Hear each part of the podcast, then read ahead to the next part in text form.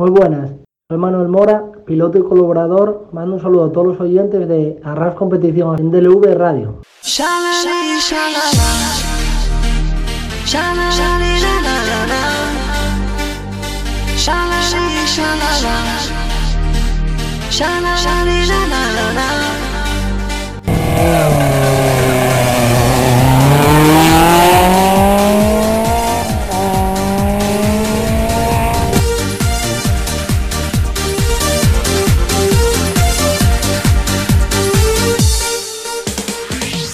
Bienvenidos a un nuevo programa en D L V Radio, esta vez del mundo de los rallies. Soy Miguel González, vuestro piloto. Aquí arranca en tres, dos, uno, cero. Comienza Arras Competición, donde tendremos noticias, entrevistas y, para finalizar, una tertulia con gente especializada dentro del automovilismo.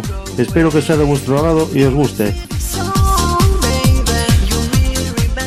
Queridos oyentes, bienvenidos a Arras Competición en D L V Radio. Estamos con noticias. Bueno, noticias, sabéis que, que se sigan anulando pruebas. Ya se aplazaron el Rally de, de Portugal, el Rally de Italia. A nivel aquí autonómico, eh, hasta el mes de mayo, también está anulado todo el mes de mayo. Y por otra parte, hasta el momento sigue en pie el Rally de Ferrol. Entonces eso puede ser una buena noticia, a no ser que nos saquen un comunicado el día siguiente que suspendieron las pruebas. Ya sabéis que el COVID diecinueve sigue armando estragos, sigue llevándose gente por delante. Y el mundo del motor, pues como sabéis, está todo parado. Entonces, veamos acontecimientos a ver qué, qué pasa. Así pasa este COVID diecinueve ya y empezamos ya a reanudar las pruebas. Aunque las pruebas este año veremos a lo que va a pasar. Porque hay muchísimas pruebas anuladas y veremos a ver cómo... como lo hace por parte de la Federación Española, como por parte de la Federación Asturiana. Así que nada, ya sabéis, lo de siempre. Eh, fundamental, quedaros en casa. Esa es la, la noticia que podemos dar buena. Que la mejor es quedarse en casa.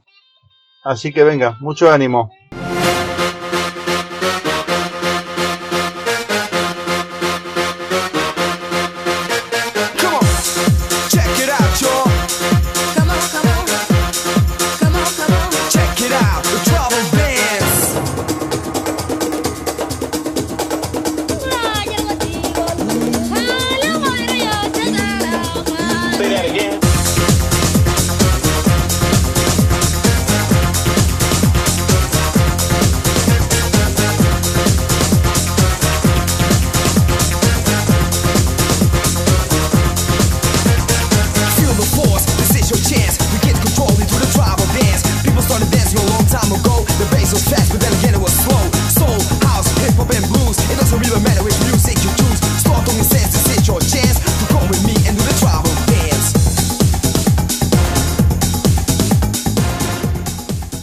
Bueno, queridos oyentes, pues entonces, de tantas pruebas anuladas, pues como veis, se anuló en Asturias el Subir al Fito, y se anuló el World Rally Car, como dije, el Rally Portugal, el Rally Italia, y unas pruebas carismáticas que se iba a hacer por primera vez era el, la Copa Solo Clio, y la verdad que es una auténtica pena, pero bueno, contra, contra la pandemia no se puede luchar. Y tenemos al otro lado del teléfono a su mentor de yo, David Sánchez Macías. Buenas noches. Hola, buenas noches a todos. Bueno, David, pues una pena, ¿verdad? Bueno, sí, sí, pero bueno, más bien que una pena el tema del rally, una pena todo lo que está pasando, ¿no? Sí. Eh, momentos muy duros para todos, la verdad. Pero la verdad que son momentos, como dices, duros y esperemos que pase todo. Eh, el rally que vais a organizar eh, está aplazado de momento, ¿no? Sí, el rally de momento lo aplazamos, eh, se buscará nueva fecha. Eh, evidentemente no, no vamos a buscar de momento una fecha, no encuentro que sean momentos para buscar una fecha, esperaremos que todo se normalice un poco y una vez que se normalice un, todo, un poco todo y se empieza a retomar, eh, decidiremos si lo hacemos en dos mil veinte o ya esperamos el año que viene otra vez en mayo, no se hace para finales de dos mil veinte. Pues una vez que se retome, se mirarán calendarios, se mirarán la cantidad de pruebas que se han anulado, porque como todavía se van anulando cada, cada mes o cada semana se anulan pruebas, entonces luego nos tenemos que poner un poco todos de acuerdo, todas las rallies que se han aplazado para buscar una fecha y que todos estemos contentos, ¿no? Entonces, es verdad que ahora no estamos pensando en esto, estamos pensando en que cada uno está en su casa, estamos pensando en que cada uno tiene su negocio cerrado o la mayoría, y lo estamos pasando un poquito mal y esto, pero bueno, intentaremos salir adelante de esto y en cuanto acabemos esto pensaremos en carreras. Sí, toda que, la toda gente... la, que todas las echamos de menos, ¿eh? Todo el mundo tenemos ganas de salir. Eso. Creo que el primer rally que se haga en España se va a llenar, como en un mundial, creo, ¿eh? Exactamente, sí, tiene pinta de ello, tiene pinta de ello, porque con todas las anulaciones que hay... Eh, referente a la Copa Clio, a lo que arriba se va a organizar, claro, mucha gente eh, venía de afuera, eran autónomos. Ahora, claro, el problema es la economía. Claro, claro, mira, el tema del Rally Solo Clio, eh, aparte que no es un rally que, que, que es a, que, bueno, que es a nivel nacional, y bueno, tenía también inscritos de Portugal y inscritos de Francia ya. Eh, bueno, es un rally que te vas a divertir y no te estás jugando un campeonato. Entonces la gente pues va a re- realmente a pasarlo bien y vivir una experiencia grandísima como va a ser el rally, ¿no? Eh, como está montado. Pero bueno, eh, lo que quería yo es que la gente, aunque fuera el ocho y nueve de mayo, todavía no sabemos si habremos acabado la alerta, si seguirá, si seguiremos con este virus maligno que hay. Pero bueno, eh, sí que anímicamente la gente no iba a estar mm, al cien por ciento. Yo quiero que el que venga a nuestro rally esté anímicamente pues al cien por ciento y con ganas de rally y tal. Después de lo que vamos a pasar y lo previo que y la fecha que se nos vino encima, encontraba que lo más lógico para los equipos fuera anular el rally, ¿vale? O aplazarlo. Eh, tanto descanso para ellos como luego tenemos el rally en Madrid, que ha sido realmente el foco más grande, uh-huh, para evitar esos riesgos innecesarios y poder recuperar esta pandemia que tenemos poco a poco, pues eh, anularlo, anularlo, la verdad. Es una lástima para los cientos y cientos de personas que, que sé que clubes que ya habían organizado su, su quedada nacional para ir a Madrid y hoteles, que se han llenado, creo, se llenaron de esos de equipos, había tres hoteles llenos en Argana del Rey, eh, más casas rurales y bueno, infinidad de lugares para dormir. Me sabe muy, muy, muy mal por ellos, la verdad, pero bueno, espero que me comprendáis. La gente de las islas, había entre doce y trece equipos ya inscritos, todos con billetes de barco pagados, del cual ahora lucharán por ver si puede volver el dinero. Eh, me sabe muy mal por ellos, pero quiero que comprendan un poco la situación y entre todos eh, se, haga, se lleve más llevadero esto. No es fácil para la organización. La organización, os podéis imaginar que eh, lo último que quiere suspender un rally o su rally, cualquier evento, cualquier organizador, uh-huh, que aprovecho ahora mismo pues para dar ánimos también a mis compañeros que han, han tenido que anular su rally, eh, porque es una verdadera lástima, hay mucho trabajo detrás, equipo, esfuerzo, sudor, dinero, tiempo. Entonces a nosotros también nos sabe mal por los equipos y por los propios organizadores tienen que anular un rally, pero hay que ser un poco comprensibles y ver en el en el estado en que estamos ahora mismo y que el ocho y nueve de mayo está a la vuelta de la esquina. Entonces no nos vemos en otra situación que es aplazar el rally.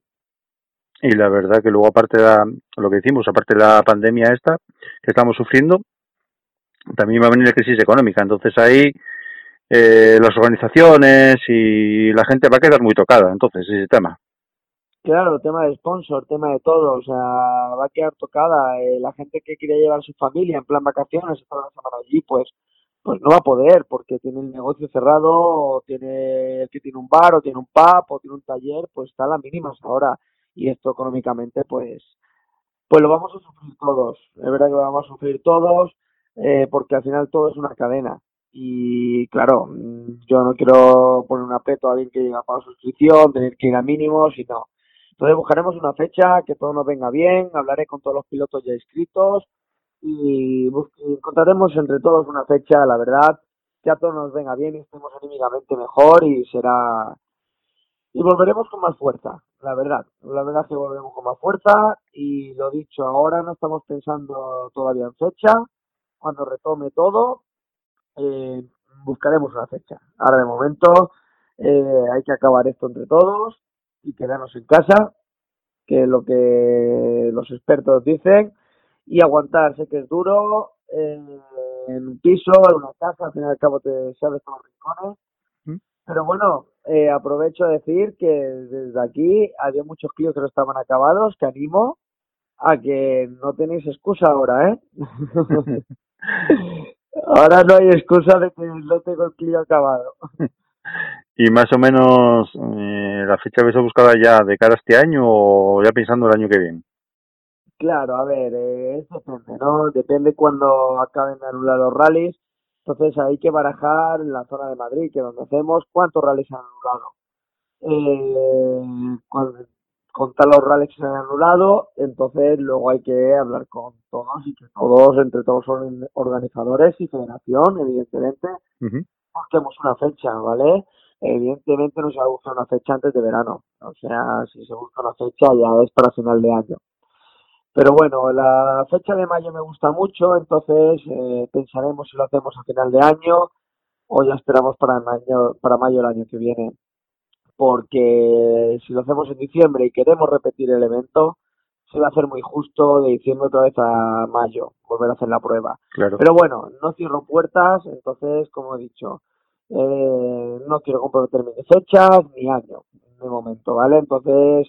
Ahora, en cuanto empiece a retomar las carreras, que veamos que los compañeros que no han sido afectados por esta, tanto por la crisis económica que va a venir como por la crisis eh, del virus y la alerta que hemos tenido, en cuanto se empiecen a retomar los rallies, ya empezaremos a, a reunirnos otra vez y ya tendréis información y comunicado por las redes sociales, incluso en la Arras Competición. Seguro que también volveremos a hablar e informaros uh-huh. a todos. Bueno, ya sabes que los micrófonos de la Competición están abiertos para para que quieras decir lo que quieras y cuando quieras. Eso ya lo sabes. Sí, sí, sí, sí, sí que es verdad, sí. Eso sí. Y de toda la lista que tenías también, venía gente extranjera también, que se presentaba atractivo, se presentaba un rally precioso y sí, atractivo. Sí, sí, porque es un rally a través, bueno, venía gente preparadora de Francia y de Italia, y de, perdona, de Italia había un par de equipos, todavía no habían decidido de venir o no. Porque hay un poco de, de cosas con el tema de licencias, hay un poco de jerarquía por ahí, pero bueno, poco a poco se iban solucionando y iban poniendo cosas fáciles para que pudiera venir esta gente de fuera a correr. Portugal, Portugal teníamos varios pilotos, de los cuales tienen bastante nombre, que han corrido toda la vida con Renault, incluso con Clio más oficiales y tal, uh-huh. Y teníamos equipos que cuando se vuelva a hacer ya los desvelaremos. Bueno, David, pues nada, esperamos acontecimientos, esperamos que pase rápida esta pandemia y si puede ser fecha para este año, pues se intentará, pero gustaría, si no... A todos nos gustaría, a todos nos gustaría, la verdad, que fuera este año. A mí también, ¿eh? Sinceramente, porque te digo que hay un trabajo muy duro detrás y... Pero bueno, lo dicho, yo creo que chicos y aficionados y todo el mundo hay que ser un poco comprensible con la situación. Verás que cuando volvamos, volvemos con más ganas. Bueno, pues ya para terminar, si quieres decir algo, tienes los micrófonos ahí abiertos, puedes decirlo. Bueno, eh, lo dicho, eh, chicos, lo primero, todos tenemos ganas de rally, todos somos rallieros que, que escuchan esta, esta emisora y todos tenemos ganas de, de ir a un rally y correr un rally, yo el primero, eh, tengo ganas de, de correrlo. Eh, pero bueno, eh, vamos a, a luchar entre todos y contra más nos concienciemos de la situación que tenemos, antes retomaremos los rallies y todo, evidentemente. Así que, chicos, quédate en casa. Y me sumo a, a lo que acabas de decir ahora mismo, lo mejor, quedaros en casa. Bueno, pues David Sánchez Macías, eh, mucho ánimo, eso, ánimo y fuerza, y esperemos que pase pronto esto, ¿de acuerdo? Venga, pues muchas gracias y buenas noches a todos. Buenas noches. Venga, hasta luego.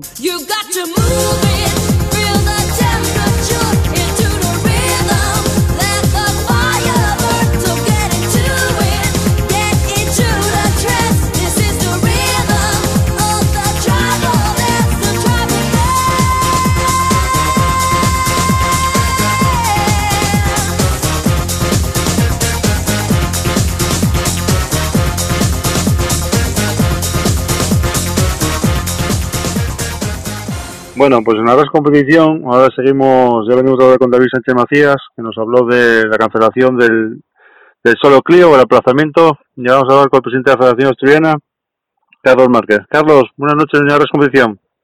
Hola, buenas noches, Miguel. Y bueno, Carlos, oyentes. ¿Cómo llamamos lo del COVID diecinueve? Bueno, pues vamos aquí atendiendo las, las directrices sanitarias que nos marca el gobierno del Principado desde Deportes. Uh-huh. Eh, yo, como sabéis todos, pues trato de ser siempre optimista y creo que poco a poco se está revertiendo ya la, la curva de infectados y de muertes, y esperemos que con este nuevo alargamiento del estado de alarma hasta el once de abril sea suficiente para para que empezamos a ver las cosas de otra manera. Uh-huh. Sacaste un comunicado que los pruebas de mayo en Asturias que se cancelaban.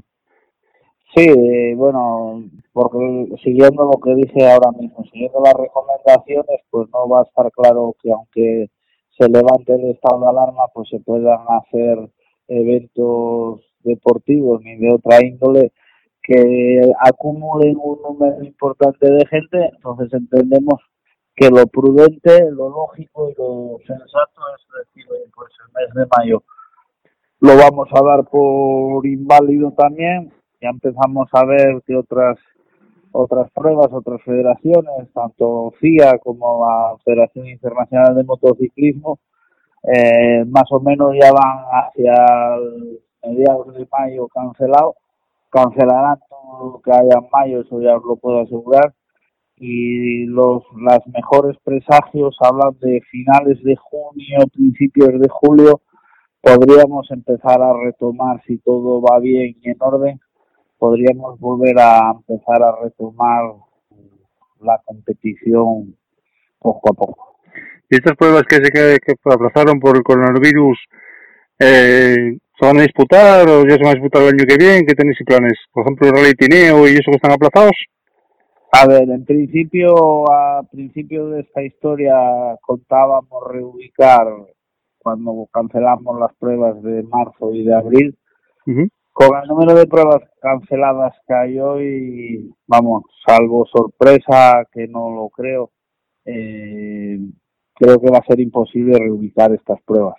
Como te digo, en cuanto se levante el estado este de alarma, evidentemente habrá, estamos en un proceso excepcional y habrá que tener una reunión con organizadores y habrá que tener reuniones con deportistas y habrá que tener incluso una asamblea extraordinaria que tomemos medidas excepcionales para para el tema de, de desarrollar la temporada dos mil veinte de la mejor manera posible, teniendo en cuenta que va a ser una una temporada nefasta.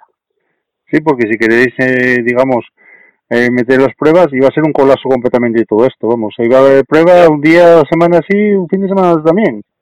Correcto, yo lo que creo que hay que ser coherentes, destrozar un calendario que estaba a principio de año, que era de los mejores de mucho tiempo, bastante bien organizado, sin saturación de pruebas, y vemos ahora discutir a una federación y a la liga de fútbol que, que tendrán muchos más datos que nosotros y ya están planteando jugar partidos cada cuarenta y ocho horas. Nosotros, evidentemente, nuestro deporte es amateur, no podemos correr una prueba el sábado, otra el domingo, otra el miércoles.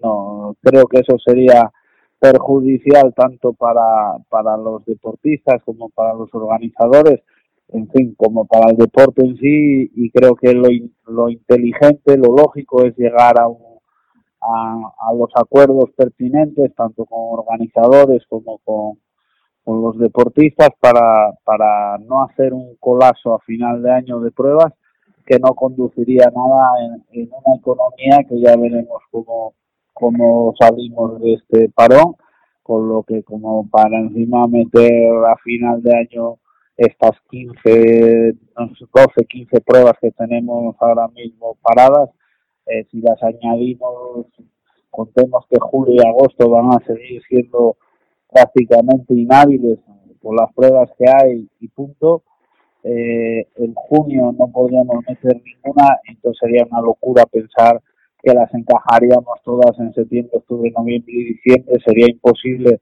Eh, es de, de sentido común, eh, si, si ya es un calendario bien lleno en, en, en usando diez meses, usando solo cuatro o cinco meses sería un calendario, vamos, de locos.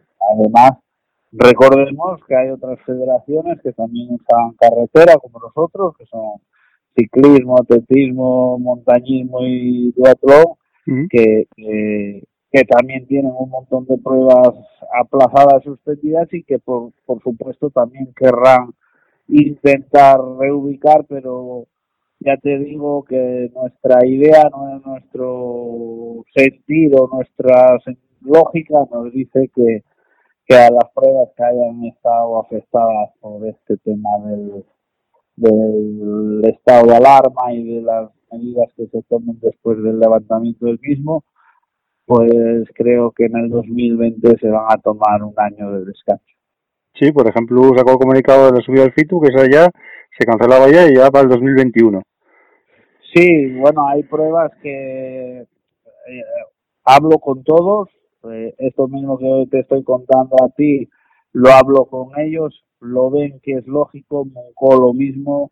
Eh, ¿Por qué? Porque pensemos en que uno de nuestros grandes ayudas y colaboradores para hacer las pruebas, pues son hostelería, hotelería y sector servicios, que van a estar un mes y medio prácticamente cerrados, perdiendo el inicio de la temporada, perdiendo Semana Santa. Eh, veremos qué, qué limitaciones tendremos durante el verano y, y resultaría un poco difícil o un poco complejo llegar nosotros ahora, oye, ponme un anuncio aquí en la revista para hacer la prueba o tal.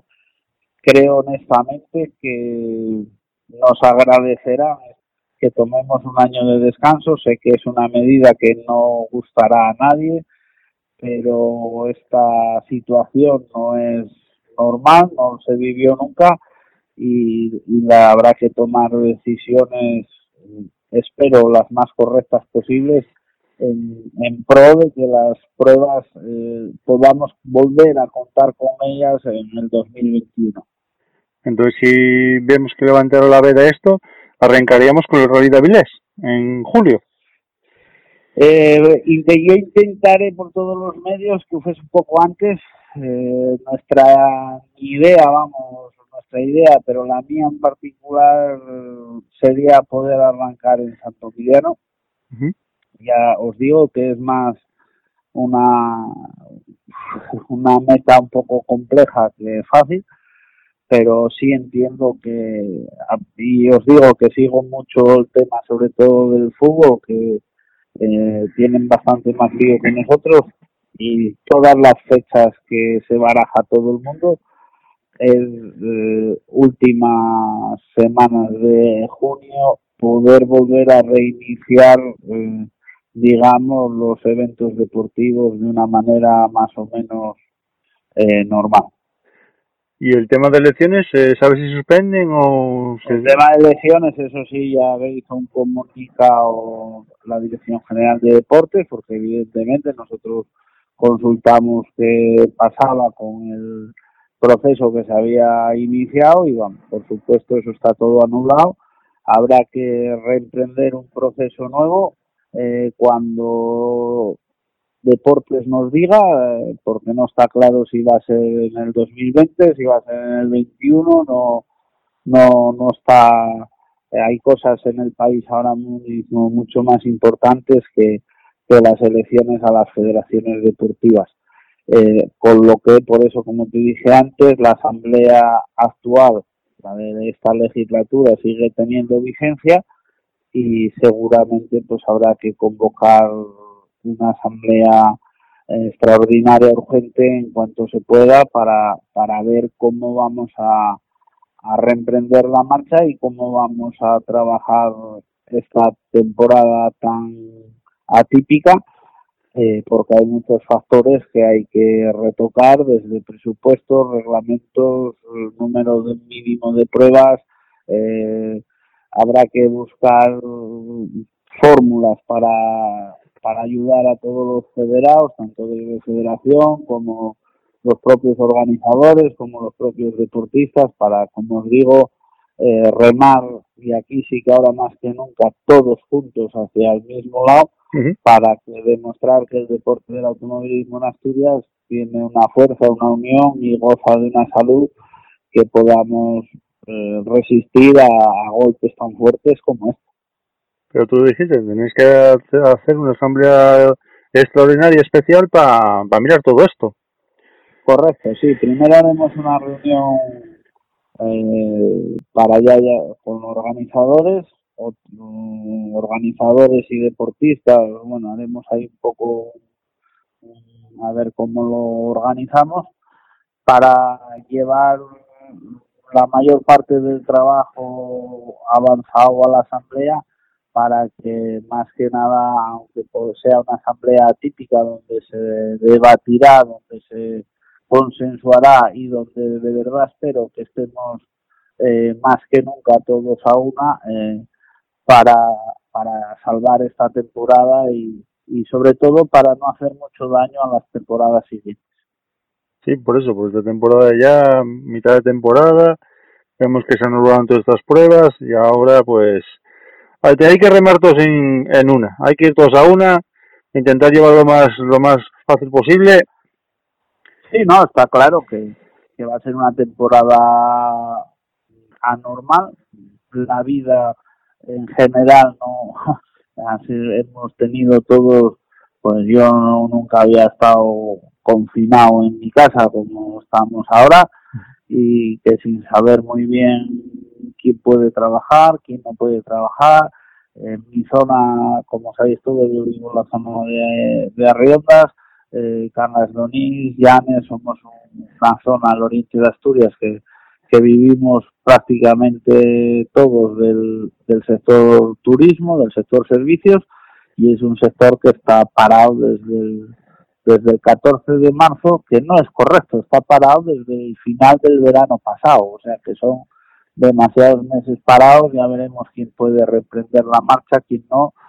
Y, y esto todo pues nos nos lleva a que entendamos que tenemos que, que lo que es el deporte, demostrar los valores del deporte, eh, unirnos más todavía, que, que está la cosa, no, no me puedo quejar de la unión que hubo en esta legislatura, y, y sobre todo pues habrá por supuesto alguna medida que habrá que tomar que será, eh, digamos, popular o, o poco agradable, pero espero y deseo que sea solo excepcionalmente para esta temporada dos mil veinte, y en el dos mil veintiuno poco a poco vayamos retomando la, la normalidad, la velocidad de crucero, y, y volver a, a hablar solo de deporte y no de tanta recesión, crisis, virus, en fin, que tengamos no solo en el deporte, sino en nuestras vidas cotidianas, pues una, una situación más tranquila y más normal. Sí, pero arrancar esto ahora, Carlos, como comprenderás, hay gente que tiene que ser autónomos, tendrán talleres, trabajará, está todo cerrado, y ponerte a arrancar ahora toda esta gente, la economía, va a tener que invertirlo todo en, en los negocios, y eso va a mermar, va a mermar también ese deporte, ¿eh? Sí, por supuesto, no, eso lo tengo clarísimo, que que va a ser una merma de participantes en las pruebas que podamos sacar adelante, lo tengo lo tengo más o menos claro, pero por eso siempre digo que es más importante a dar los pasos correctos y hacer las cosas correctas, pensando más en el dos mil veintiuno que en el dos mil veinte, para, para intentar volver a lo, como dije antes, a la senda, al camino que habíamos iniciado, que llevábamos ascendente desde el, que, que estamos al frente de la federación, y, y, y volver a ese a ese camino. Creo que, que lo vamos a lograr, creo que lo vamos a hacer.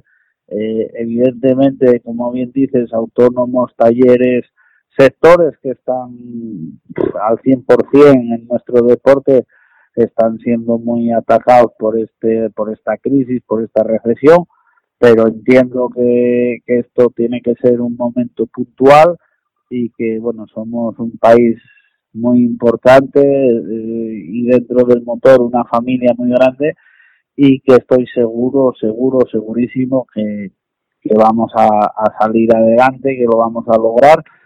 Y, e insisto que va a tocar amarrarse, va a tocar hacer carreras en economía de guerra, como entre comillas, y, y hagamos un esfuerzo todas las partes y podamos eh, tener lo que tanto nos gusta y vernos de nuevo todos en las cunetas. Al fin y al cabo es lo que creo que todos ya echamos de menos. Y mira que eh, decía que tenía un calendario complejo, no sabía los días que estaba fuera de casa, y se me hace raro estar ya otro fin de semana en casa parado sin tener competición. Entonces, en fin, eh, volver a las cunetas lo antes posible, vernos todos en las cunetas, que no es, que es lo más importante ahora mismo, seguir las recomendaciones de, de, de la, los sanitarios, de la gente que sabe de esto, y, y que estoy seguro que, que estamos dando un paso atrás, es evidente, pero que nos servirá para aprender, para coger carrerilla, para coger impulso y para, sobre todo, volver, volver a, a nuestra a nuestra afición, a nuestro deporte, a nuestra a nuestra vida, porque la, en la vida de cualquiera de los que estamos en las carreras, sin carreras, eh, nos, nos vivimos, pero nos falta algo. Bueno, Carlos, pues ya para terminar, si quieres añadir algo, tienes los micrófonos de Arras Competición. Bueno, pues que muchas gracias por dejarme hablar con los aficionados del motor, con los federados, que desde Federación estamos trabajando desde casa todo lo que podemos y más, para, como dije antes, eh, volver a vernos en las cunetas lo más pronto posible. Pero de momento queda ser prudente, quedarse en casa, hacer caso a las recomendaciones sanitarias, y ya veréis que en un periquete estamos todos ya hablando de ruedas, de coches, de lo malos que somos unos, lo buenos que son otros, y, y disfrutando de, de nuestro deporte y de nuestra y de nuestras carreras y nuestras familias en, en armonía, en salud y en, en felicidad. Y bueno, habrá que arrimar el hombro, trabajar duro y, y que, como digo siempre, pues para eso estamos, para las buenas y para las malas. Ahora ha tocado mal otra vez y seremos capaces de sacarlo adelante. Bueno, pues Carlos Márquez Ron, presidente de la Federación Asturiana, muchas gracias por conceder estas palabras a los oyentes de Arras Competición. Esperemos que todo salga pronto bien y se levante todo esto, aunque va a ser, digo, va a ser duro. Y nada, estamos en contacto, ¿de acuerdo, Carlos? Venga, muchas gracias a vosotros y un saludo para todos los oyentes.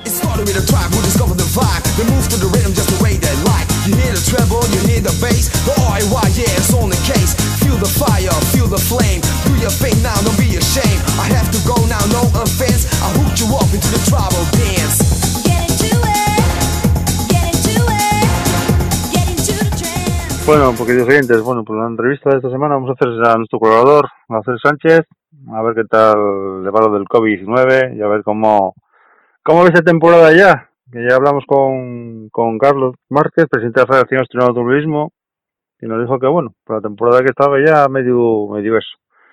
Gacel Sánchez, buenas noches, bienvenido a Arras. Hola, buenas noches a todos los oyentes de Arras Competición, aquí estamos, una noche más. Bueno, Gacel, bueno, pues, dime, dime. Aquí, Aquí vamos con lo del covid diecinueve, todos encerradinos y, y nada, viéndoles venir a ver lo que va a pasar. Bueno, tú que eres del sector también de la automoción, ¿cómo estás viendo esto? Bueno, pues veo que este año ya, como bien has dicho, como bien has dicho ya, eh, tenemos la mitad de la temporada ya finiquitada. Fito fuera, Monco fuera, Pravia, Quirós, eh, Tineo, Llanera, a expensas de lo que pase, aunque está aplazada o suspendida, no se sabe todavía muy bien. Eh, bueno, ayer hablaba con uno de los organizadores y me decía que, bueno, que posiblemente la aplazasen, pero bueno, también hay información de que puede ser que se suspenda. Bueno, no sé, es un poco caótico todo, la verdad. Sí, la verdad que sí, la verdad que están cayendo pruebas y, y veremos cuándo se reanudan, vamos, veremos cuándo se reanudan, porque esto, no sé, hablan de julio, de agosto, puf, vete miedo todo esto, vamos. Eh, yo creo que viendo lo que veo, viendo lo que veo, estamos a, a en abril ya, Semana Santa a un paso. Yo creo que hasta junio, julio no, no vamos a, a volver a ver carreras.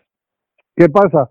Que también entiendo a la Federación Asturiana de Automovilismo que, que las pruebas no se vayan a hacer, muchas de ellas, muchos porque ya dijeron que no se iban a hacer y muchos porque es imposible de cuadrar un calendario con tantas pruebas en cinco o seis meses que van a quedar de, de competición.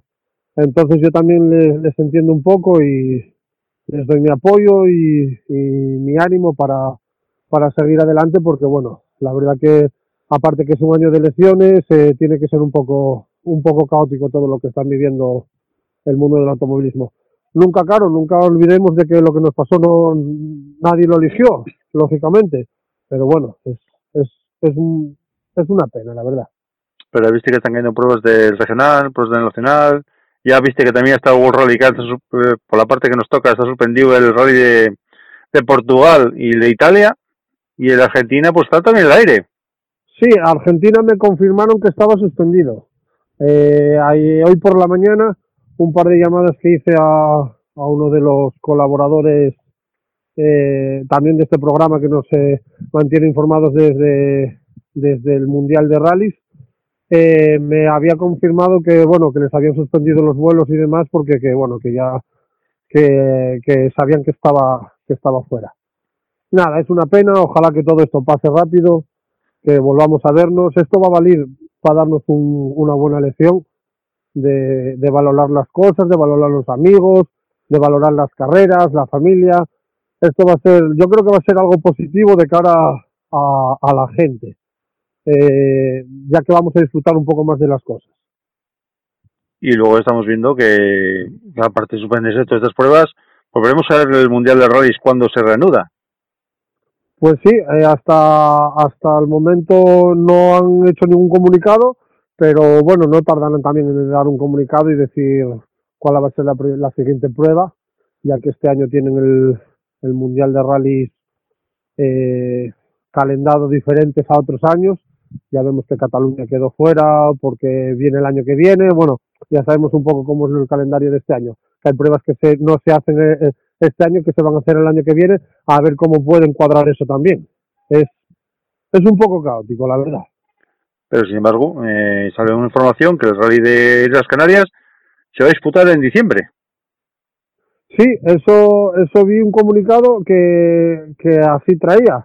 Ya recordamos que el Rally Islas Canarias eh, son una prueba y a la siguiente semana otra prueba en las islas y, y para ellos también es un poco caótico de cuadrar, pero sí, dicen que lo van a hacer en diciembre. Bueno, eh, tienen un optimismo de poder hacerlo. Yo hablé también con, con Julián Moreno y me decía también que eso, que ellos que el Princesa que iban a seguir adelante, ya que es en septiembre y todo pasará, pero también es una prueba de, del europeo, o sea que las pruebas pruebas se van a hacer, pero claro, eh, yo por la parte que me corresponde y por la parte que me toca, como piloto y copiloto, eh, estoy deseando correr, como yo estarán cincuenta mil, que vamos a llegar todos al Princesa y escribirnos todos y correr en el Princesa, Llanes y, y, y la Folguera, es que va a ser, o sea, vamos a correr todo hasta el final de temporada. Pues va a ser un poco todo muy muy muy a la, a la batalla, digamos. Sí, y pero... luego eso, que, que las, las, las pruebas tienen que puntuar, es un mínimo de... Tienes que puntuar un mínimo de tres o cuatro pruebas, no, no me recuerdo bien, pero... A ver, a ver cómo a ver cómo va todo. Sí, pero también con este COVID diecinueve, eh, la gente que es autónoma, que trabaja, pues tendrá que mirar también, porque está todo cerrado... Y no va a emplear esto en correr los rallies, tendrá que mirar a ver para pa sus gastos. Sí, eh, hablaba hablaba también con un piloto ayer, no voy a decir el nombre porque por si no quiere salir en antena, pero bueno, hablaba con él y, y me decía que, que de momento que, bueno, él está montando un coche y me dijo, de momento yo ahora voy a parar todo hasta que no pueda volver a abrir el negocio y, y volvamos a salir adelante. Lo que tengo guardado va a ser para lo que va a ser, va a ser para pa subsistir y para pa tirar adelante. Yo, gracias a Dios, eh, trabajo en una empresa que es bastante grande. Nos hicieron un ERTE, pero sabemos que vamos a tener trabajo. Pero la gente que es autónoma y demás lo tiene que... Pff, les mando mis ánimos porque lo tienen que estar pasando bastante, bastante jodido. Yo, la verdad, la semana pasada hice la entrevista a Javier Fernández, al piloto del Sierra de, de delante, y me lo dijo. Dice, no, yo el Sierra tendré este año aparcado en eso, porque lo que tenía presupuestado para correr, que quería correr tres por el Campeonato de España históricos, y dice, voy a tener que invertir en el taller. Pues sí, yo la verdad que este año, como eh, estamos barajando la posibilidad de comprar... de comprar algo algo bueno, entonces el año pasado corrimos con el Clio y corrimos también alguna prueba de copiloto, y este año, como lo vendí, bueno, lo vendí todo y lo dejé todo un poco eh, en el aire. La verdad que a mí me salió una buena oferta para para alquilar para alquilar un coche y hacer todo el campeonato de subidas, pero bueno, eh, es lo que hablamos. eh, Ya vamos a hacer solamente eh, Santo Emiliano, eh, haremos Santo Emiliano, eh, La Falla y alguna creo que me quede por ahí más, pero vamos, van a hacer dos o tres pruebas o más. O sea que yo, yo gracias a Dios, no, no cometí el gran error de comprar y, y bueno, no cometí el error porque no, porque no sé, porque tampoco llegó, vi tres o cuatro coches que vi, no me, no me agradaron, pero... no cometí el error y tengo la opción de poder correr igual eh, siendo siendo con un coche de alquiler. Pero bueno, quiero decir que a la gente que, que estuvo montando un coche ahora, que compró un coche ahora y, y que llega a primeros de temporada y ganas de estrenar y demás, si no pudieron, pues la verdad que lo tienen que estar pasando todavía aún peor, la verdad. Bueno, Gacel, ¿cómo empezaste en esto de los rallies? A ver. Buah, pues yo empecé, yo soy de, como todos conoceréis, el Cruce Quiné. Eh, soy de ese pueblo, de Pandenes, uh-huh. Y desde aquí ya, bueno, yo cuando, cuando nací, mi padre era muy aficionado al automovilismo, ya me empezó a llevar a las carreras y demás, y aparte que yo me acuerdo con seis, siete años de subir al Cruce Climen a verlos entrenar, a ver a los grandiosos entrenar, y, y ahí ya empezó la comidilla de, del tema de las competiciones. Luego, esa, nada, mi padre me llevaba al mundo de los, de los rallies, de las competiciones, de, a los autocrosses, íbamos a todos los autocrosses, mi padre era muy, muy, muy aficionado, y ahí empezó un poco empezó un poco la gusa de, del automovilismo. Y luego, nada, con dieciocho años, con el carnet recién sacado, recién, recién, recién sacado, pues ya tuve la grandísima oportunidad de, de eh, ser eh, conocido de, de José Ignacio Madera Gómez, aquel piloto que todos conocemos, que ahora está haciendo regularidad, pero bueno, todavía tiene el eme tres con el que nosotros corríamos, y me dio la oportunidad, me dio la oportunidad de subirme con él en el, en el eme tres, que había recién comprado al, al Canario, a Ponce, al hermano, y, y yo para mí, pues imagínate, dieciocho años, el sueño de, de todos, correr rallies, subirte con un grande como José Ignacio Madera Gómez, aprender a ser uno de los mejores copilotos eh, como lo es él, y aprender de lo, del mejor, o de uno de los mejores para mí ahora mismo a nivel nacional, porque te explica las cosas y te dice las cosas y te da consejos, y bueno, la verdad que yo aprendí muchísimo con él. Y me acuerdo que mi primer rally sprint fue eh, el rally sprint de Nava, para encima corría en casa. O sea, eso fue lo más de lo más de lo más. Mi primer rally, Rally Sprint de Nava, José Ignacio Madera Gómez, eme tres, ¿qué más quieres? Un chaval con, tendría diecinueve años, dieciocho, diecinueve, no tenía más. Y para mí eso ya fue el, el batacazo, el boom. Y me acuerdo como si fuese la primera, la primera vez que nos sentamos, llegamos a salida, y en salida me dijo, bueno, mira, esto es así, la, abrevi- la abreviación de las notas es así, yo en mi vida había cogido notas. Y dice, la abreviación de las notas es así. Y me puso el rasante, me puso la derecha, me puso el más, el cortar y poco más me puso. Mm. Y dijo, esto es lo que hay. Y nada, tomamos las notas y la siguiente pasada fuimos a rectificar. Claro, rectifiqué como doscientas veces. Y, y, y me acuerdo que cuando llegamos dijo, bueno, esta, dimos dos pasadas, una tomando notas y otra rectificando. Dijo, bueno, ahora quiero que vayas a casa y coloques las notas eh, para que tú las sitúes porque no las tienes muy situadas. Me acuerdo que fue esa la primera vez, cuando yo tuve que, eh, digamos, volver a pasar las notas a limpio. Cuando me senté me dijo, él, esto es un causto-horror y te lo hice para que tú vieses que no se puede repasar notas después de un tramo, porque la, las carreras, eh, cuando vas corriendo un nacional o demás, tiene seis tramos y seis tramos que no puedes pasar las notas a limpio. Uh-huh. Y, y vi las cosas más claras, o sea, vi las cosas como eran y realmente nunca más tuve que pasar las notas a limpio. Pero aprendí muchísimo de él. Y me acuerdo que en ese rally, si no llega a ser por... Creo que había sido Lolo en un rasante que había salía delante de nosotros y había volcado y, y a nosotros nos pararon y, y luego salimos neutralizados. Y nos dieron un, un tiempo ficticio, digamos.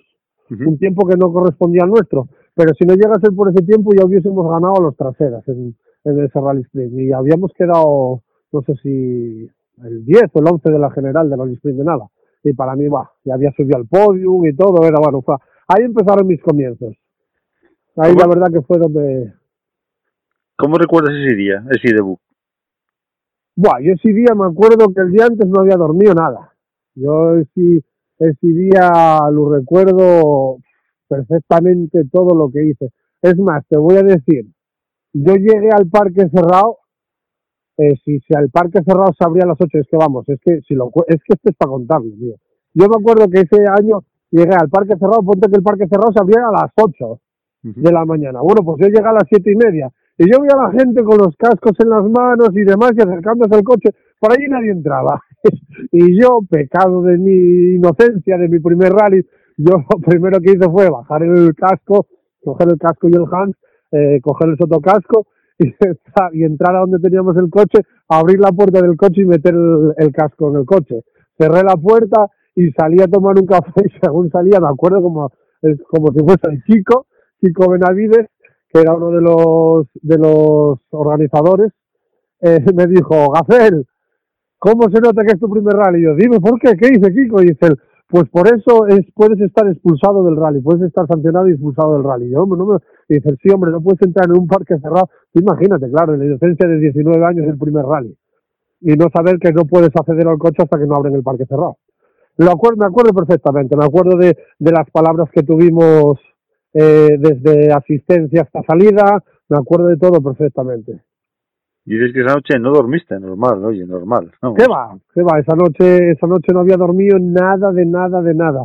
Y, y Nacho, que es un gran profesional y que llevaba, pff, imagínate los rallies que llevaba ya, cuando íbamos a salida me dijo, dice, ¿estás nervioso, eh?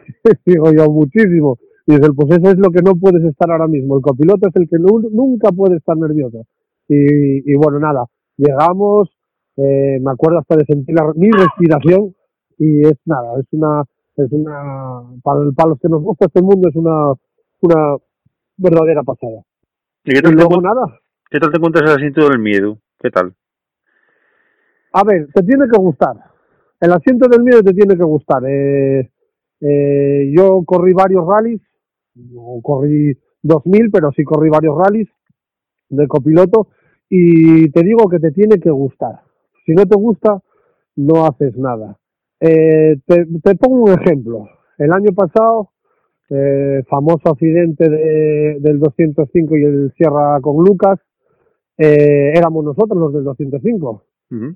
Y la verdad que eh, en ese momento la gente, porque bueno, ya sabes cómo es en este mundo, si no, si no picamos un poco, no estamos a gusto. Yo no me daba más, no me dio mucho más el golpe. No me dio mucho más la acción, porque la acción estamos corriendo. Nunca en la vida le puedo echar la culpa a Lucas ni a Graci, porque ellos estaban haciendo, eh, no corrió veinte metros, ni treinta, ni cuarenta. Él corrió para dar poder, corrió marcha atrás para poder dar vuelta. Nosotros veníamos muy enchufados porque veníamos con muy buen ritmo, veníamos muy bien, eh, habíamos hecho las cosas muy bien, llevábamos unas notas muy bien tomadas, eh, Borja estaba corriendo bastante bien. Y, y cuando llegamos allí, claro, tú no sabes si te están diciendo para, si te están diciendo dale, si tú estás corriendo, estás corriendo y estás centrado en lo que estás, no estás atendiendo a la gente. Por ejemplo, yo, a mí me pasa que yo no estoy atendiendo a la gente. Entonces, ¿cuál fue la acción? Que cuando vimos el Sierra, el tema ya que cuando se pesó el freno, ya, ya le pegamos, ya no hubo nada que hacer. En ningún momento le voy a echar la culpa a, la, a Lucas ni a Graci, porque ellos estaban corriendo y ellos son, mira, son unos magníficos amigos ahora mismo, y yo eso, la gente, ah, denúncialos, no voy a denunciar a nadie, menos por las carreras. Lo único que me dio rabia es, eh, perdonos, perdóname si, si ofendo a alguien, pero la organización y la seguridad en ese, en ese tramo, en ese punto concreto, fue pésima, no, lo siguiente. Porque una comisario que tiene el móvil en la mano y en el otro sujetando al perro y en la otra comiendo pipas, mirando para nosotros cómo nos enchufamos contra el coche, la verdad que no me parece ni ético, ni moral, ni, ni estar preparado para correr un rally. Entonces, ¿qué? Rabia, mucha rabia, porque fueron muchas horas entrenando, muchas horas eh, repasando notas. Era su primer rally, el primer rally que corría Borja, y le tenía que decir, bueno, pues mira, Borja, esto vamos a hacerlo así, esto así. Fueron muchas horas de entreno, de repasos. Luego el siguiente tramo era el tramo de era el tramo de Pruneda, uh-huh. que pasábamos por Pandenes también, y, y tenía toda la familia allí. Teníamos, vamos, el chasco fue por eso, por el tiempo, las ganas que le pusimos y lo bien que íbamos, joder, que fue lo que te da rabia en estas en estas cosas, en el en el asiento de, del miedo, como bien dices, es lo que te da rabia. No no por más nada, ni porque sí, sí, no, no. Si a alguien hay que echarle la culpa, yo creo que en este caso sería a los comisarios que estaban en ese puesto, porque tampoco le vas a echar la culpa al, al rally, porque el rally, bueno, la verdad que bastante tienen que hacer con buscar comisarios, con buscar gente, prepararla y demás. O sea, eso es casi casi inviable en un rally de, del Nacional de, de España, que tienes tres tramos más el urbano, cuatro tramos. Pero bueno, tú dices, tienes toda la razón, pero mucha gente, eh, y habla por hablar, es que es lo que pasa, Gacel, este tema es lo que pasa. Le echaba la culpa a Lucas. Vamos a ver. Nah, Lucas no tiene la culpa. Yo, yo, te, yo, yo, mira, yo... Tanto Borja como yo, eh, te puedo asegurar, nunca hablamos de esto, ¿eh? Mira, eres la primera persona que nos entrevista o que, o que estamos dando una opinión, eh, yo personalmente estoy dando una opinión pública de ese día. Yo te digo que Lucas no tiene la culpa, porque además te lo voy a resumir. Él llegó, vale, de acuerdo, eh, nosotros veníamos muy fuertes, él llegó, hizo un trompo, medio trompo, semitrompo, llama lo que quieras. Pero él tiraba para atrás. Yo sé de tomar notas, estas dos últimas paellas, estaba el asfalto recién echado. ¿Qué pasó? Que no tenía peralte. Entonces, si daba muy atrás, se le iban a quedar las ruedas en el aire. Y para adelante tenía un muro.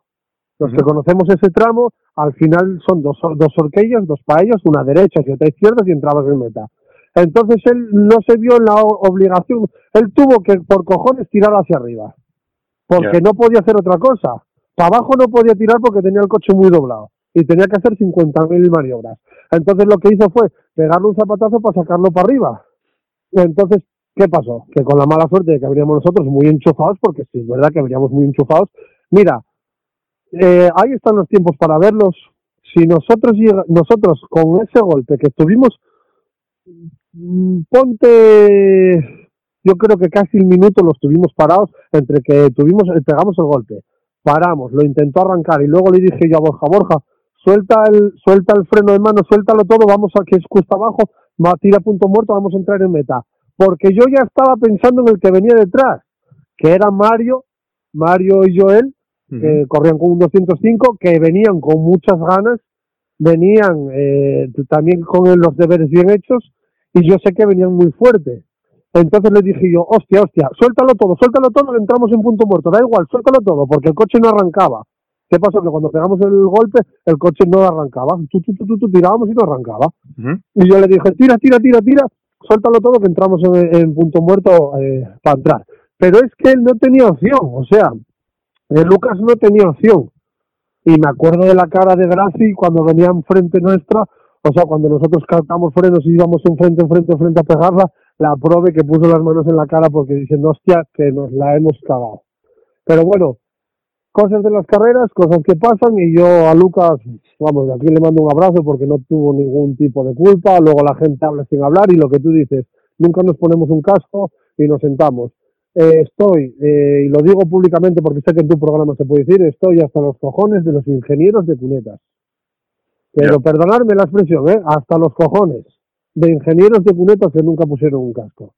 Que, que fácil es y que fácil lo ven todos cuando nunca... Eso, enfundaron un sotocasco y un casco y pusieron un Hans y se amarraron al baquet. Porque yeah. si alguno lo hiciese o tuviese la grandísima oportunidad de hacerlo, te digo yo que muchas cosas cambiarían. Pero estás viendo estás viendo que ese golpe vosotros veníais muy chufados porque veníais rapidísimo. La verdad que veníais, vamos, volando veníais. Veníais marcando un tiempo impresionante, volando. Y la verdad que el profe Lucas, lo que dices tú, cruzó. No quedó más remedio sí, sí. que tirar para arriba. Pero es que la gente lo crucificó. Hubo sí, sí, sí, mensajes sí, sí, en las redes sociales de denuncia, quitar la licencia, temerario... Sí, sí, sí. Bueno, acojonante, tío. Es, fue un tema acojonante ese. Y realmente la gente... A ver, mira, yo hablé, tuve la, la ocasión de, de hablar con dos personas que estaban allí y me lo dijeron. Gacel, vosotros veníais muy fuerte y fue imposible pararos. Date cuenta que nosotros con ese tiempo...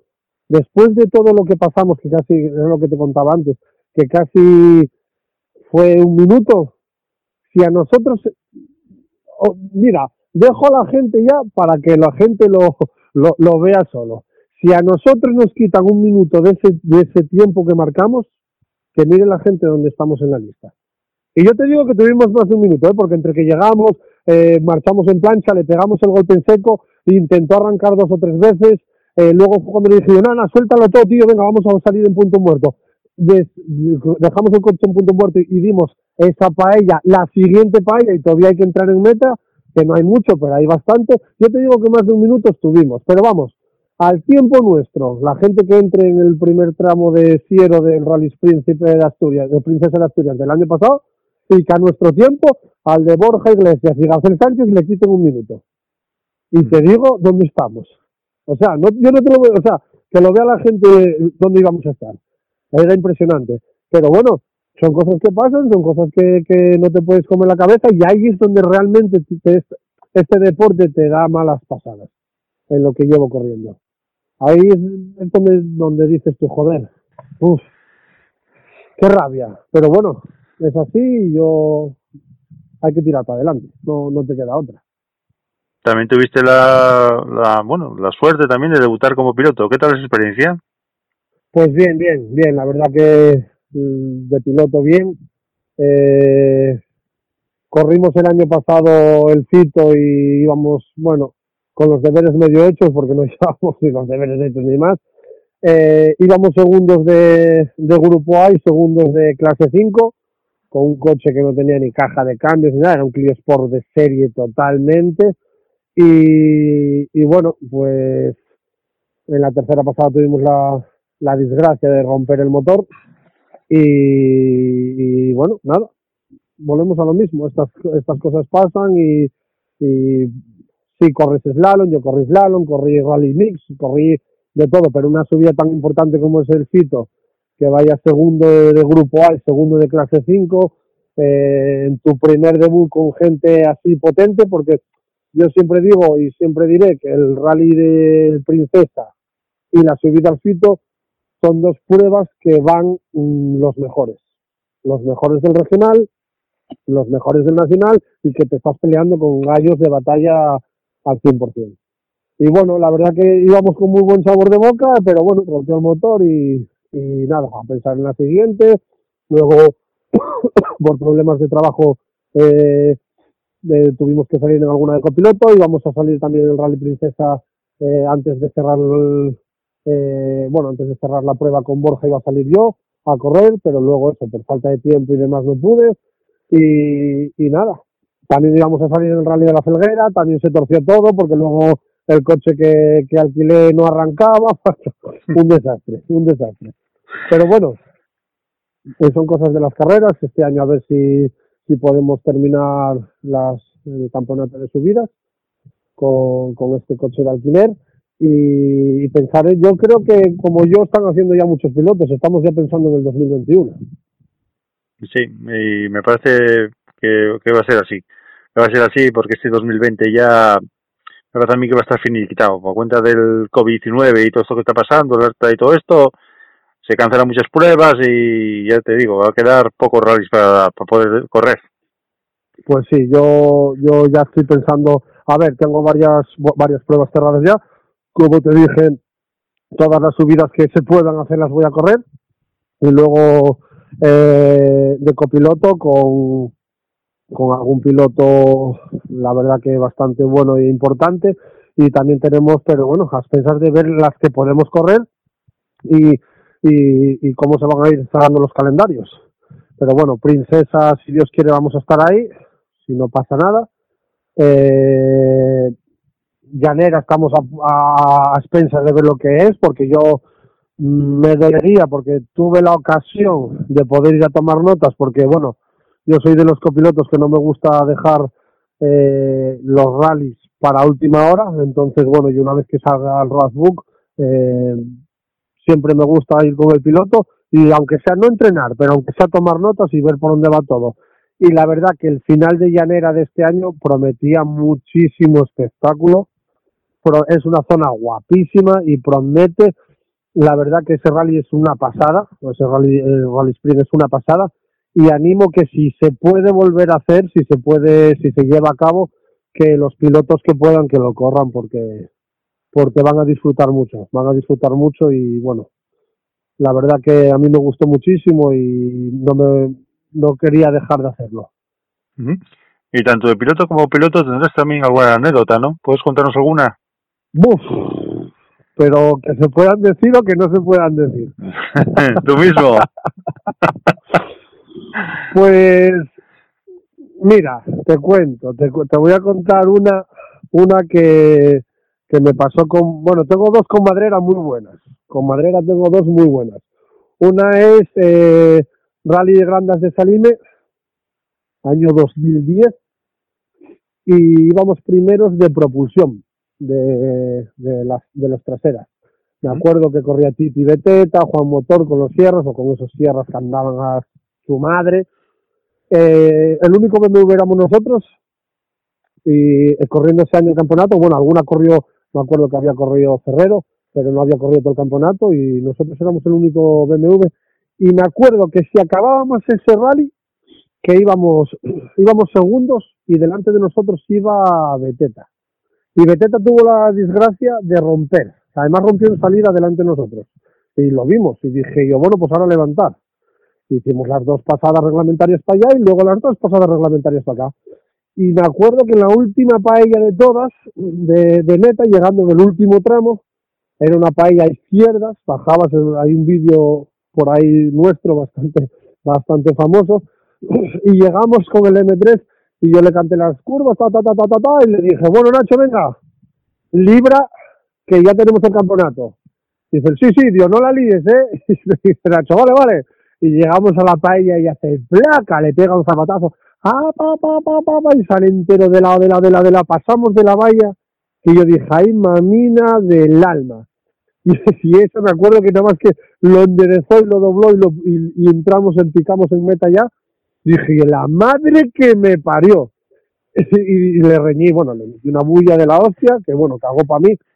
Y luego estando en el control stop, estábamos para entrar en el parque cerrado y había varios pilotos que faltaban como cuatro o cinco minutos para entrar nosotros y estábamos fuera del coche y demás.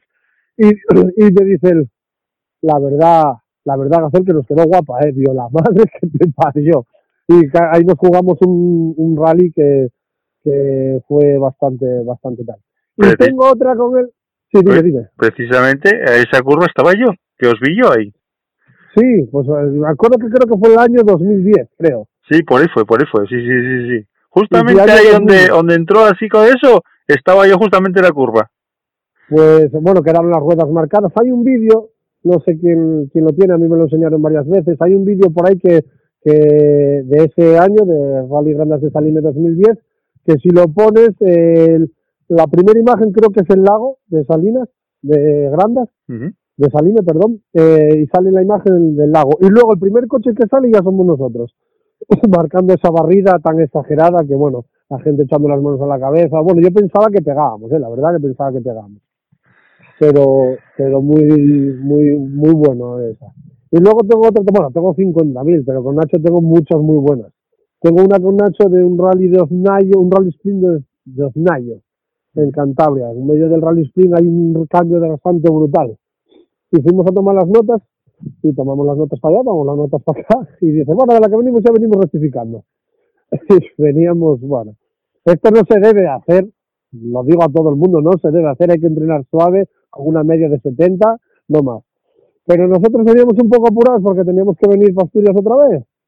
Y entonces veníamos un poco apurados, pero por la prisa, no porque veníamos entrenando fuerte, ¿eh? Y me acuerdo que salimos en el cambio de rasante y salimos volando. Y cuando salimos volando, posamos y según posamos, bueno, según íbamos casi en el aire volando, vimos un tractor y, y el tractor, yo lo yo tiré las notas, tiré todo y me tapé la cara. Dije, y el tractor no lo libramos, de aquí no nos libra ni el tato. Y yo no sé, por obra y gracia del Espíritu Santo, libramos el tractor. Y, y nada más librar el tractor, bueno, el tractor se puso con nosotros, ¡Ah, ah, ah, perdone, perdone, le pedimos disculpas. Y dice Nacho, creo que vamos para casa. Y recogimos todo y fuimos para casa. Pero sí, anécdotas, uff, para contar, para contar un, un libro, un libro ahí. ¿Un, un coche de rally que te... tus sueños? Eh, ¿Actual o, o con el que dijésemos tendría para mí? El que tendrías para ti. Pues un coche que yo tendría para mí para correr... Hostia, hostia, me metes, ¿eh? me metes en compromiso. Me metes, bueno, tengo que barrer un poco para casa. Eh, ciento seis Kit Car. Un tramo.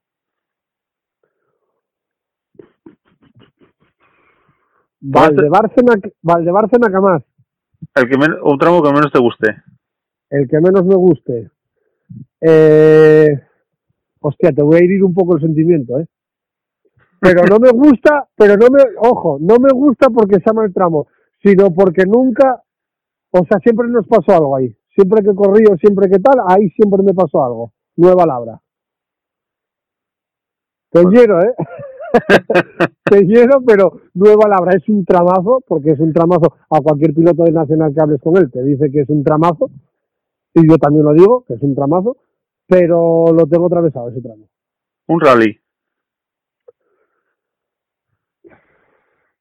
Claro, es que Princesa, porque barro, o sea, porque es el el rally que siempre quise o pude o, o quiero decir el día de mañana puedo ganar ese rally, que es imposible, porque los pilotos del Nacional es imposible, o sea, eh, yo lo veo, yo lo veo por pilotos, no voy a decir tampoco nombre, por pilotos mi, amigos míos, muy amigos míos, el empeño que hacen por correr ese rally.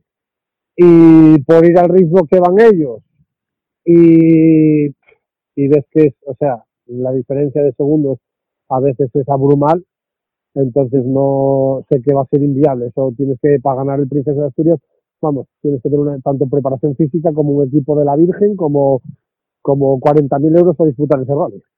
Por lo Pero menos. Vamos, que, sí, sí, tanto en ruedas como en coche, como en, o sea, mínimo de gastos, teniendo el coche mínimo de gastos, cuarenta mil no, pero veinte, treinta tranquilamente para hacer un rally y decir voy a estrenar ruedas en todos los tramos que pueda y voy a salir con todo y con un buen copiloto y demás.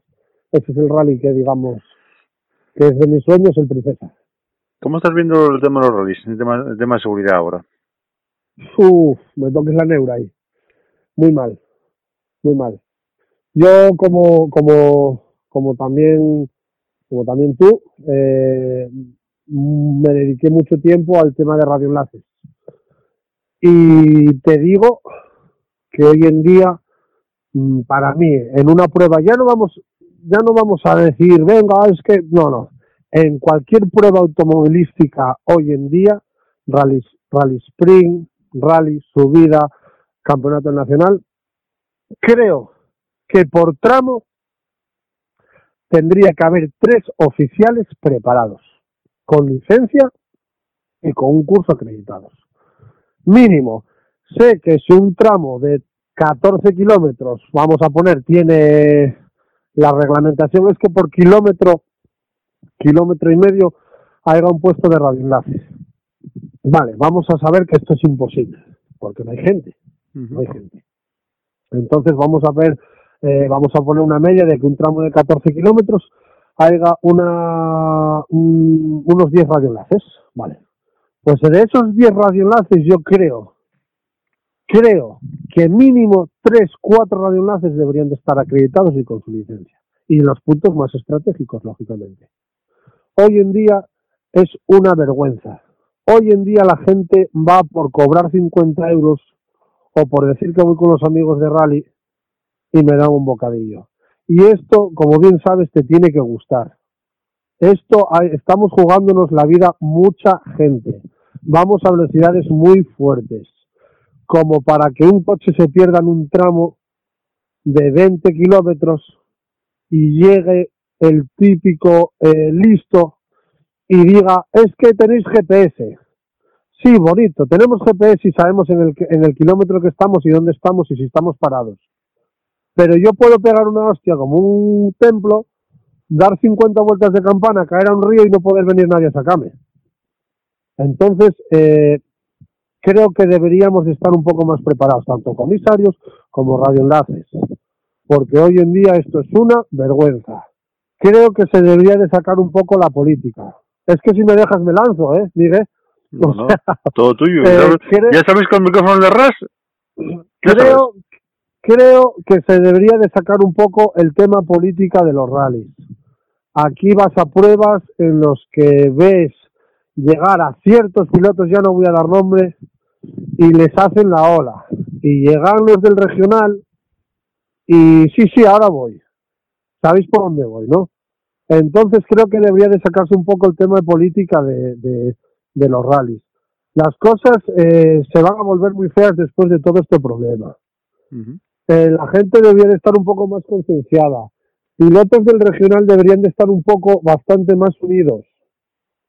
Hubo una, una, un comentario, no voy, es que no puedo decir, no quiero decir nombres, no puedo tampoco, porque a este seguro que no le importa, pero hubo una conversación por el Facebook de un piloto que realmente le tendríamos que hacer un poco más de caso, realmente tendríamos que empezar a unirnos los pilotos del regional, sacar un poco las garras y decir, oye, aquí estamos nosotros también, ¿eh? Y no se está haciendo. No se está haciendo porque si uno calla, porque si el otro no sé qué, porque si a mí déjame de historias, porque si yo vengo a correr, sí, sí. Pero mira, yo te, yo te digo que no estamos, en ese tema no estamos muy unidos. Y luego, eh, vamos, eh, soy franco, el Rally Princesa del año pasado, en el primer tramo, todos íbamos a pasarlo bien, todos íbamos a jiji, todos, sí, sí, los cojones. Luego cuando te pones el casco y se ponen en salida, el, que, el último maricón. O sea, por debajo todos somos muy amigos y todos muy tal, pero una vez que ponemos el casco y lo ponemos en el semáforo, me cago en Dios que si corremos todos. Corremos hasta, la, hasta el más apuntador. Y hay mucha gente que me parece lógico y normal, ¿eh? Que ojo, que es para lo que vamos, ¿eh? A correr. Y el que quiera ir a pasarlo bien, que lo vaya a pasar bien. Y el que quiera ir a, a, a, a tiempos, que vaya a tiempos. Pero deberíamos de estar un poco más concentrados y más concienciados en nosotros mismos. Y en ayudarnos unos a otros. Y en dejarnos de historias y dimes y diretes. Y de que este es un deporte precioso y guapísimo. Que todavía estaba hablando con mi padre, que es, ya te digo, es un aficionado al mundo del motor desde hace muchos años, y a mí me decía cómo antes los pilotos ayudaban unos a otros. Cómo rompía un coche y cogían otro. Pero tú... Cómo tenían su... Es pero, que era...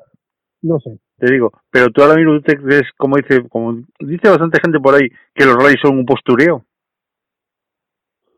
Bueno, sí, sí tengo que darte la razón de que hay mucho postureo. Hay mucho, hay mucha gente que va a lo que va.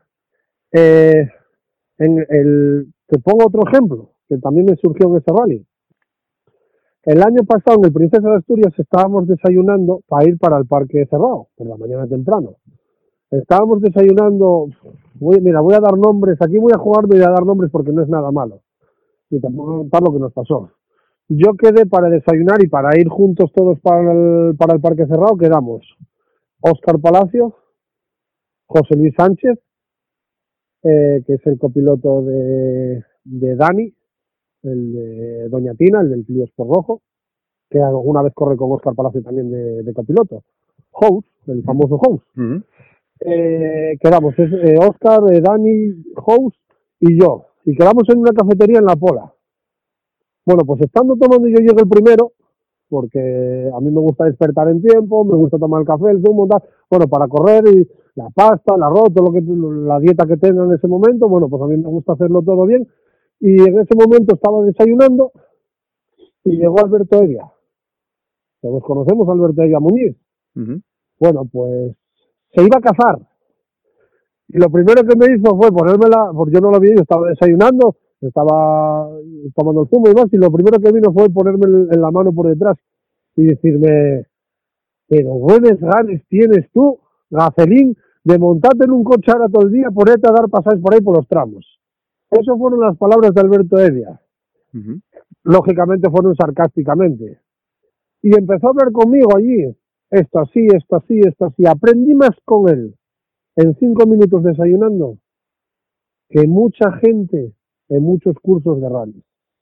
Y la humildad que había en esa época, cuando ellos corrían, cuando corría Carlos Sáenz por estos tramos, cuando corría, eso era humildad y era apoyo. Bueno, pues yo, si es otra persona, eh, desayunando con Alberto Eguia Muñiz en un Rally Princesa de Asturias, pues ya tira de teléfono y saca una foto. Pues yo no me daba por ese postureo. Y bien que lo pude hacer, ¿eh? Diverti, que lo conozco desde mucho tiempo, porque a ver, vamos a sacar una foto. O yeah. sea, que él mismo me transmitió y me dijo, joder, tío, cómo os envidio tener que... ¿Eh? ¿Sabes lo que te quiero decir? Cómo yeah. os envidio el tener que... Que lo decía sarcásticamente, porque a él le gusta mucho ahora la caza, está... Eh, es para mí es uno de los mejores pilotos que, hay, que hubo en el Nacional, porque lo demostró cuando le dieron el Suzuki, cuando Vindio se mancó en... Eh, haciendo esquiando, que tuvo que tuvo un problema con una pierna, uh-huh. y le dieron el, al coche el coche de de Vindio y lo estaba haciendo ganador. Incluso le ganaba a Anchusteri en todos los tramos. O sea, después de él estar dos o tres años parado, no me acuerdo cuántos había sido. Uh-huh. O sea, es un piloto súper humilde. Y él mismo me lo dijo, dice, joder, Gacel, es que hoy en día, tío, es mucho postureo. Hoy en día es saber quién tiene el coche más grande, quién tiene los vaqueros con orejeras mayores, quién tiene el mejor arnés y quien tiene el alpinestano entallado en el, en, en el cuerpo. Mira, y yo, es verdad, Miguel, y eso es verdad, ¿eh? Mira, yo para terminar, yo tuve una entrevista a Alex Noriega. Alex Noriega es vecino mío. Sí. Y el mismo Alex Noriega, Cucu, me dijo a mí que se había gustado un postureo. Yo estuve corriendo con un piloto, con un piloto, y que yo sabía tranquilamente si había dormido o no había dormido. Tranquilamente si había dormido o no. Dice, bueno, llega el rally, monto y no sale los tiempos. Hacemos el tramo y no sale los tiempos. ¿Y qué había sido? Que se había pasado toda la puta noche al, al móvil, chateando y haciendo selfies. Y llegó Pande su padre y le dijo, quitar el puto móvil. Lo que tienes que hacer es quitar el puto móvil. Dice, yo estuve haciendo Dubrier, me parece que fue Paoyer, en un, en un Cataluña fue, no sé dónde, me digo, ah, recuerdo muy bien dónde fue. Y me dijo, yo no veo un piloto oficial hacer un selfie.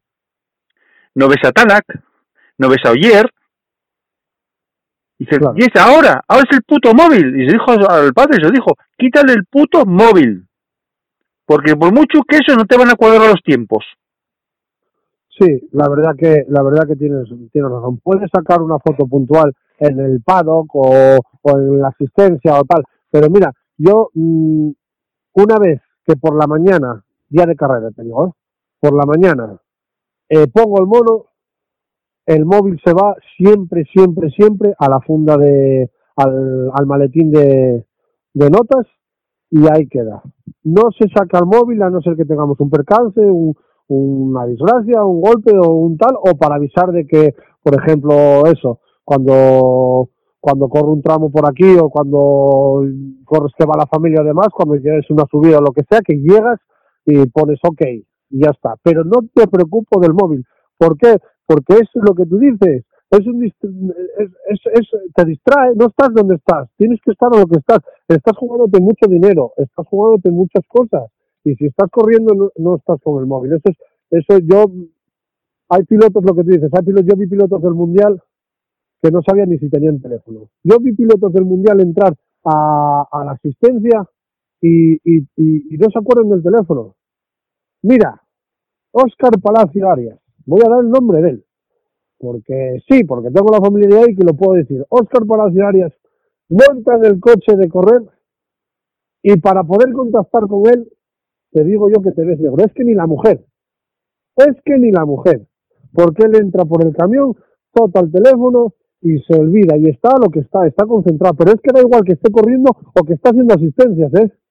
Yeah. Yo vi asistencias de, de él con grandes pilotos y te digo que es que no se preocupa del teléfono para nada, ¿eh?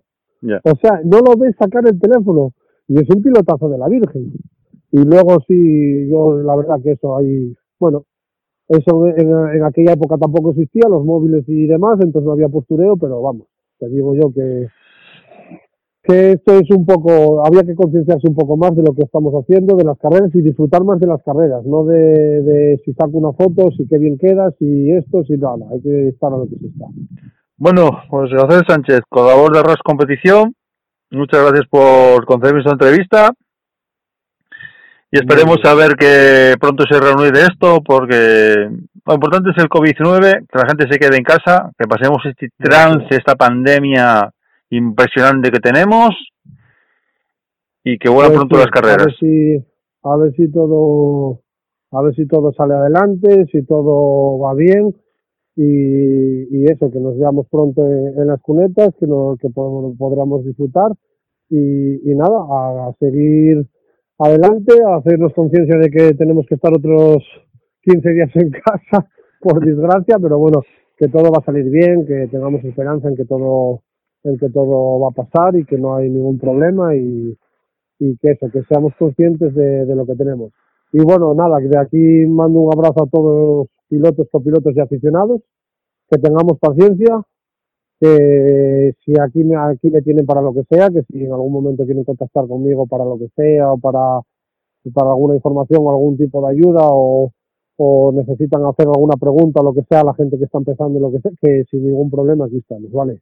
Un abrazo para todos, para todo el equipo de Arras Competición. Y nada, hay que seguir por delante. Muchas gracias, Gacel. Buenas noches. Bueno, buenas noches.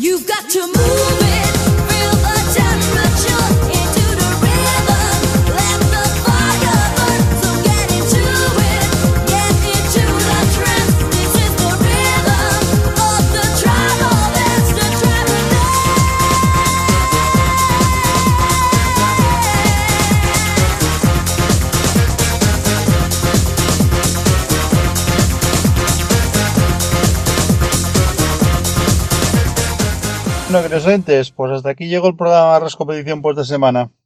Ya tenemos la entrevista con las palabras del presidente de la Federación Asturiana, de Carlos Márquez. Hablamos también con David Sánchez, el aplazamiento de la, de la Solo Clio, a cuenta del COVID diecinueve. Y la entrevista de esta semana, pues nos decimos a, a nuestro colaborador, Gacel Sánchez. A ver qué tal lleva lo del COVID diecinueve. Y a ver cómo, cómo afrontaba lo que lo que resta de temporada cuando, cuando se arranque. Por mi parte nada, ya sabéis, tenéis en los canales de la competición. Eh, seguimos buscando colaboradores para la tertulia. Quien quiera entrar en la tertulia de Arras Competición, pues que mande un correo electrónico a arrascompeticion arroba gmail punto com. Repito, arrascompeticion arroba gmail punto com, diciendo de dónde es y su número de teléfono. Ya nos ponemos en contacto con él para, para meterlo a la tertulia, que empezará pues en, en poco tiempo. Estamos ahí trabajando en ello para que en poco tiempo empiece a traer las tertulias. Y lo dicho, tenemos canales de Arras Competición, tanto en Twitter, en Facebook, en Telegram. Y por mi parte nada, eso es todo. Hasta la semana que viene. Buenas noches.